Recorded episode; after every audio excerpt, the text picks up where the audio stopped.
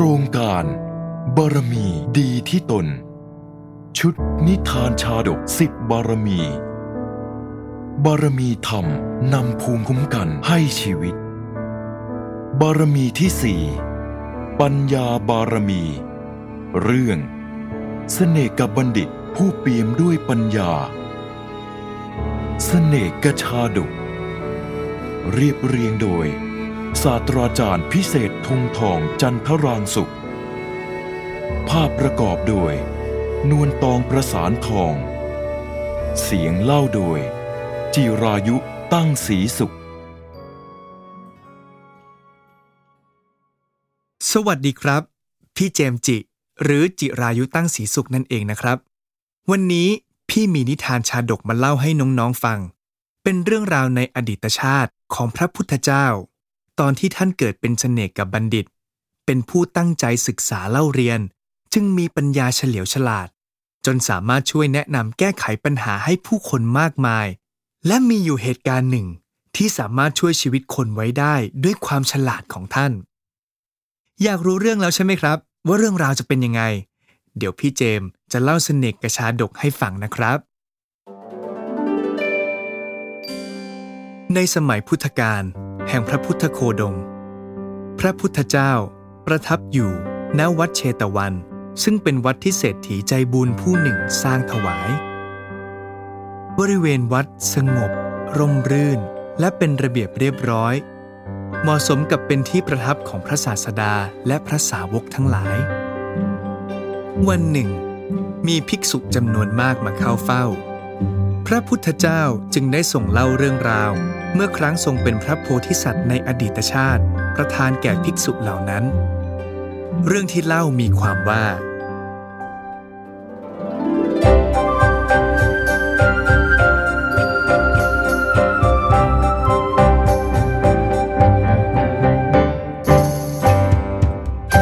ในอดีตการณกรุงพาราณสี พระโพธิสัตว์ได้เกิดในตระกูลพราหมณ์ มีนามว่าสเนกะ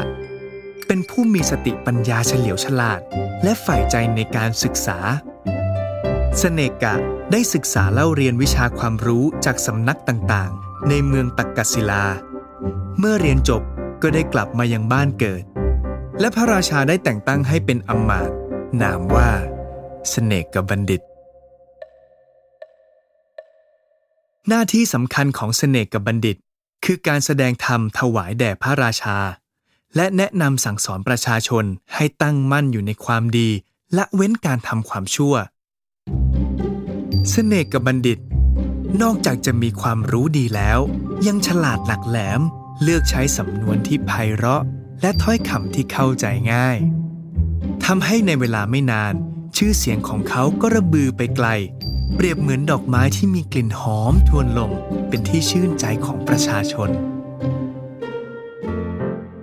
ในการนั้น มีพราหมณ์เท่าคนหนึ่งหาเลี้ยงชีพด้วยการขอทาน จนสามารถสะสมเงินได้มากมาย เมื่อถึงเวลาที่จะต้องไปขอทานที่เมืองอื่น ก็จะฝากเงินไว้กับพราหมณ์ที่นับถือ ครั้งนี้ก็เช่นกัน ได้ฝากเงินไว้มากถึงพันกหาปณะ จากนั้นก็ออกเดินทางไปด้วยความวางใจ ว่าเงินของตนจะปลอดภัย แต่ครั้งนี้ไม่เป็นอย่างที่คาดไว้ พราหมผู้รับฝากเงินนั้น กลับเอาเงินที่รับฝากไว้ไปใช้จนหมด เมื่อพราหมเท่าผู้เป็นเจ้าของเงินมาทวงคืน ก็ไม่สามารถหาเงินมาใช้คืนได้ จึงต้องยกลูกสาวของตน ให้แก่พราหมเท่าเพื่อชดใช้หนี้ พราหมเท่าจึงพาภรรยาสาวกลับมาอยู่บ้านที่นอกเมืองด้วยความดีใจ โบราณกล่าวไว้ว่า มหาสมุทรไม่อิ่มด้วยน้ำที่ไหลจากทุกทิศทุกทาง นางพรามณีก็เป็นเช่นนั้น แม้มีสามีคนหนึ่งแล้ว ก็ยังปรารถนาจะมีชายอื่นอีก นางจึงออกอุบายว่า อยากจะได้ทาสชายหญิงมาช่วยทำงานบ้าน ขอให้พรามเท่าออกไปหาเงินซื้อทาสมาให้นาง ด้วยความรัก พรามเท่าจึงยอมทำตาม นางพรามณีรีบจัดเตรียมเสบียงอาหาร เป็นข้าวตูใส่ในไถ่หนังให้พรามเท่าไปกินขณะเดินทาง พรามเท่าออกเดินทางร่อนเร่ขอทานไปตามที่ต่างๆ จนได้เงินมากพอจะซื้อทาสได้แล้ว จึงรีบเดินทางกลับบ้าน ระหว่างทาง พรามเท่าก็ได้หยุดพัก แล้วหยิบข้าวตูในไถ่หนังที่เหลืออยู่ออกมากิน ไม่นานข้อกระหายน้ำจึงวางไถ่ที่เปิดฝาไว้ตรงนั้น แล้วเดินไปดื่มน้ำที่บ่อน้ำใกล้ๆขณะนั้นเอง งูเห่าตัวหนึ่ง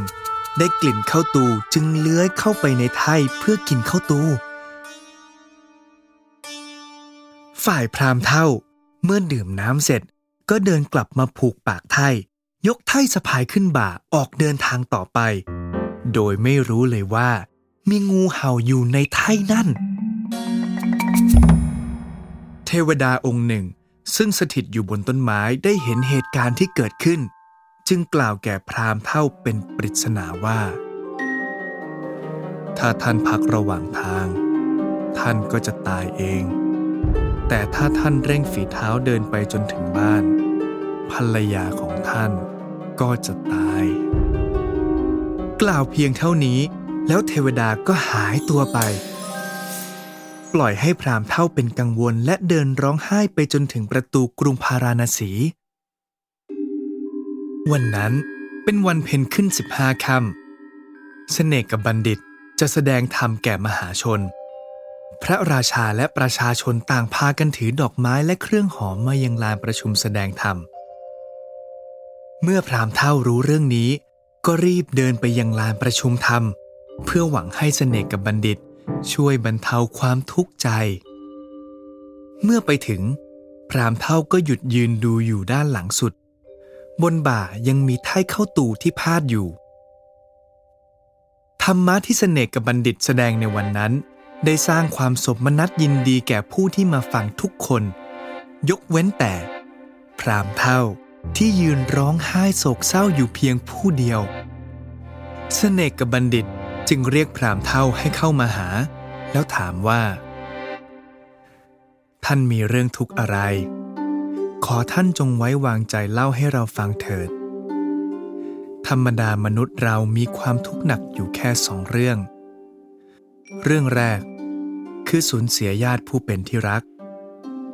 เรื่องที่สองคือปรารถนาญาติที่รัก แต่ไม่ได้ตามที่ต้องการ ความทุกข์ของท่านเป็นเรื่องใด พรามเท่าจึงได้เล่าเรื่องที่เทวดาพูดกับตน ให้เสน่ห์กับบัณฑิตฟัง เมื่อเสน่ห์กับบัณฑิตได้ฟังแล้ว ก็ตรึกตรองด้วยปัญญาว่า ที่เทวดากล่าวเช่นนั้น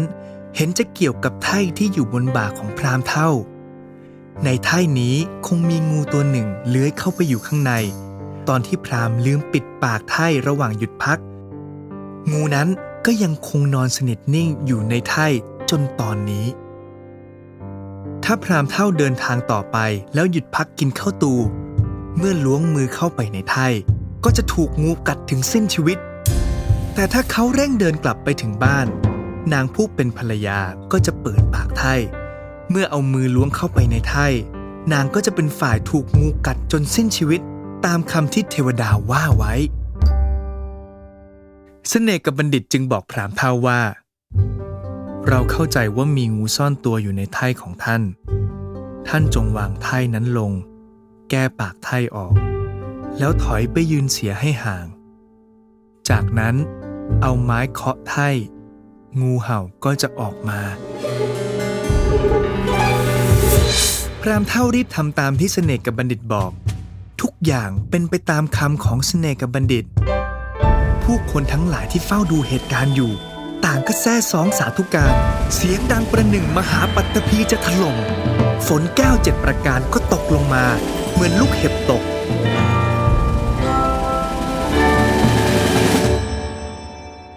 หมองูคนหนึ่งรีบจับงูไปปล่อยในป่า พรามเท่ารีบหยิบเงินเจ็ดร้อยกหาปณะที่หาได้ ตั้งใจจะมอบให้เสน่ห์กับบัณฑิต เพื่อแทนคุณที่ใช้พลังแห่งปัญญาแก้ปัญหาทำให้ตนเองและภรรยารอดชีวิต แต่เสน่ห์กับบัณฑิตกลับกล่าวแก่พรามเท่าว่า บัณฑิตทั้งหลายจะไม่รับค่าจ้าง เพราะคาถาที่ได้พูดออกไปนั้นดีแล้ว ท่านจงเอาเงินของท่านกลับไปบ้านเถิด ว่าแต่เหตุใด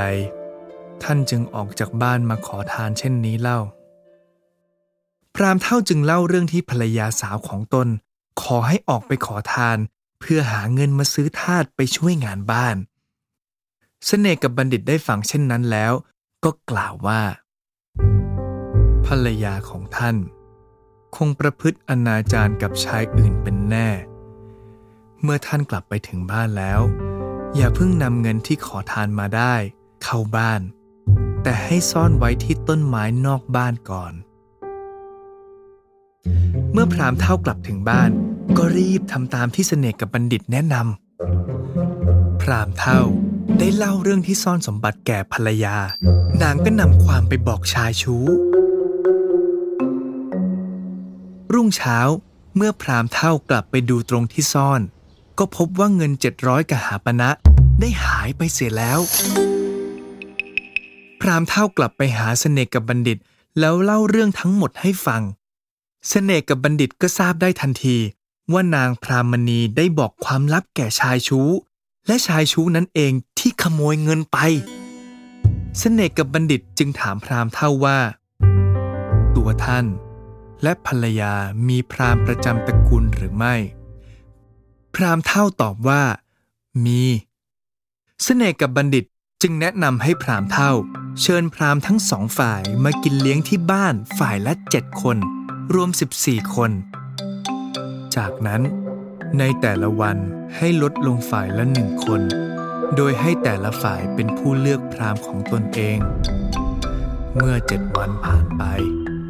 พราหมณ์คนที่ภรรยาของท่านเชื้อเชิญมาตลอดเจ็ดวัน ก็คือชายชู้ที่ขโมยทรัพย์ของท่านไป ทุกอย่างเป็นไปตามที่เสน่ห์กับบัณฑิตพูด พราหมณ์เท่าสามารถจับตัวชายชู้ได้ และพาไปเอาเงินที่ขโมยไปกลับมาคืน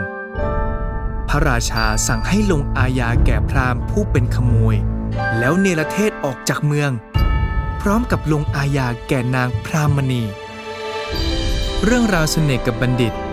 ทำให้เราเห็นว่า ผู้มีปัญญา สามารถใช้ปัญญาช่วยเหลือผู้อื่นได้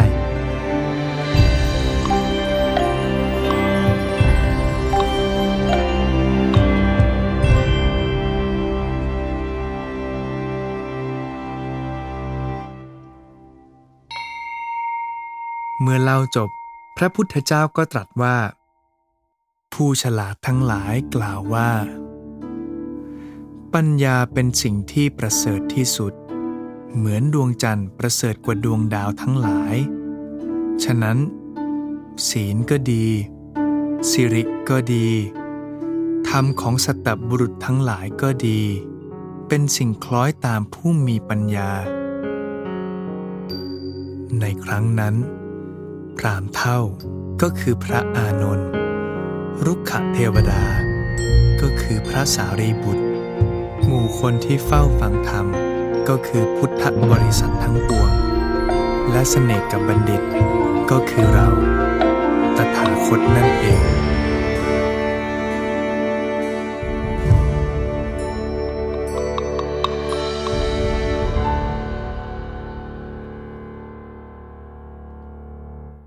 สรุปเรื่องเสน่ห์กชาดก เสน่ห์กับบัณฑิตผู้เปี่ยมไปด้วยปัญญา การบำเพ็ญปัญญาบารมีของพระโพธิสัตว์ เมื่อครั้งเสวยพระชาติเป็นเสน่ห์กับบัณฑิต ผู้มีปัญญาเฉลียวฉลาด และใช้ปัญญาไปในทางที่ถูกที่ควร เป็นประโยชน์แก่ผู้อื่น บอกกล่าวอบรมสั่งสอนผู้อื่นให้รู้ถึงธรรมะ มีสติในการทำพูด คิด หลีกเลี่ยงการทำบาปทั้งปวงดำเนินชีวิตไม่ตกเป็นทาสหลงกิเลสในตน และการได้ใช้ปัญญาพิจารณาใคร่ครวญในเหตุผลอย่างรอบคอบ จนสามารถไขปริศนาที่ยากซับซ้อนให้กระจ่างนั้น ได้ช่วยให้พรามเท่าและนางพรามณีผู้เป็นภรรยา รอดพ้นจากงูเห่ากัด เป็นการใช้สติปัญญาอัญชานฉลาดให้เป็นประโยชน์อย่างยิ่ง ในการช่วยเหลือผู้อื่นที่กำลังจะมีอันตรายถึงชีวิต ให้พ้นจากอันตรายนั้นได้ ฟังนิทานชาดกเรื่องเสน่ห์กับบัณฑิตก็จบลงไปแล้วนะครับน้องๆ ถ้าน้องๆ อยากเป็นคนมีปัญญาเฉลียวฉลาด น้องๆ ก็ต้องขยันตั้งใจเรียนหนังสือนะครับ และเมื่อน้องๆ กลายเป็นคนฉลาดและเก่งแล้ว ก็อย่าลืมใช้ความฉลาดไปทำสิ่งดีๆ ช่วยเหลือผู้อื่น อย่าใช้ความฉลาดไปทำสิ่งที่ไม่ดีที่ทำให้คนอื่นเดือดร้อนนะครับ โครงการบารมีดีที่ตน เสริมสร้างภูมิคุ้มกันให้กับเด็กและเยาวชน เชื่อมโยงภูมิต้านทานต่างๆ เข้าด้วยกัน เพื่อสร้างโลกอนาคตที่ดีสำหรับลูกหลานของเรา ในดำริของ หลวงปู่ทองใบประพัสโร ประธานสงฆ์วัดนาหลวง อภิญญาเทศิตธรรม จังหวัดอุดรธานี